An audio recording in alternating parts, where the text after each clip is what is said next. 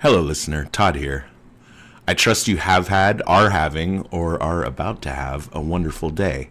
And thank you so much for choosing to make the Spies Like Us podcast a part of it. I'm just going to take a couple minutes of your time, if I may, and then we'll get on with part two of 1977's The Spy Who Loved Me. We say some version of this in all of our episodes, but I wanted to actually stop and tell you directly just how much it would mean to me and Dave to hear back from you. Let us know what you think about the show, and even more importantly, give us some feedback on anything you think we can improve. And of course, tell us what movies or TV shows you'd like to see featured. We're just a couple roommates with microphones and a shared love of spy movies, but we do work very hard every week at this little project, and we just want to know that we're connecting with someone out there.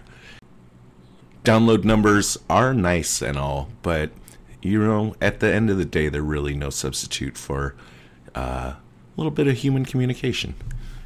We've made it as easy as possible with our contact page at spieslikeus.net. You can type a message right into the page, and there's buttons there that'll take you to our Facebook and Twitter pages if that's your style. Lastly, possibly the single most important thing you can do to help us out, if you're listening on iTunes or any platform that has a rating feature, is to give us a star rating of some kind five if you feel we deserve it. This should only take you a few seconds, and it is incredibly helpful to helping other people that are looking for a podcast like this to find it and give it a try. If you're listening, you probably like the show.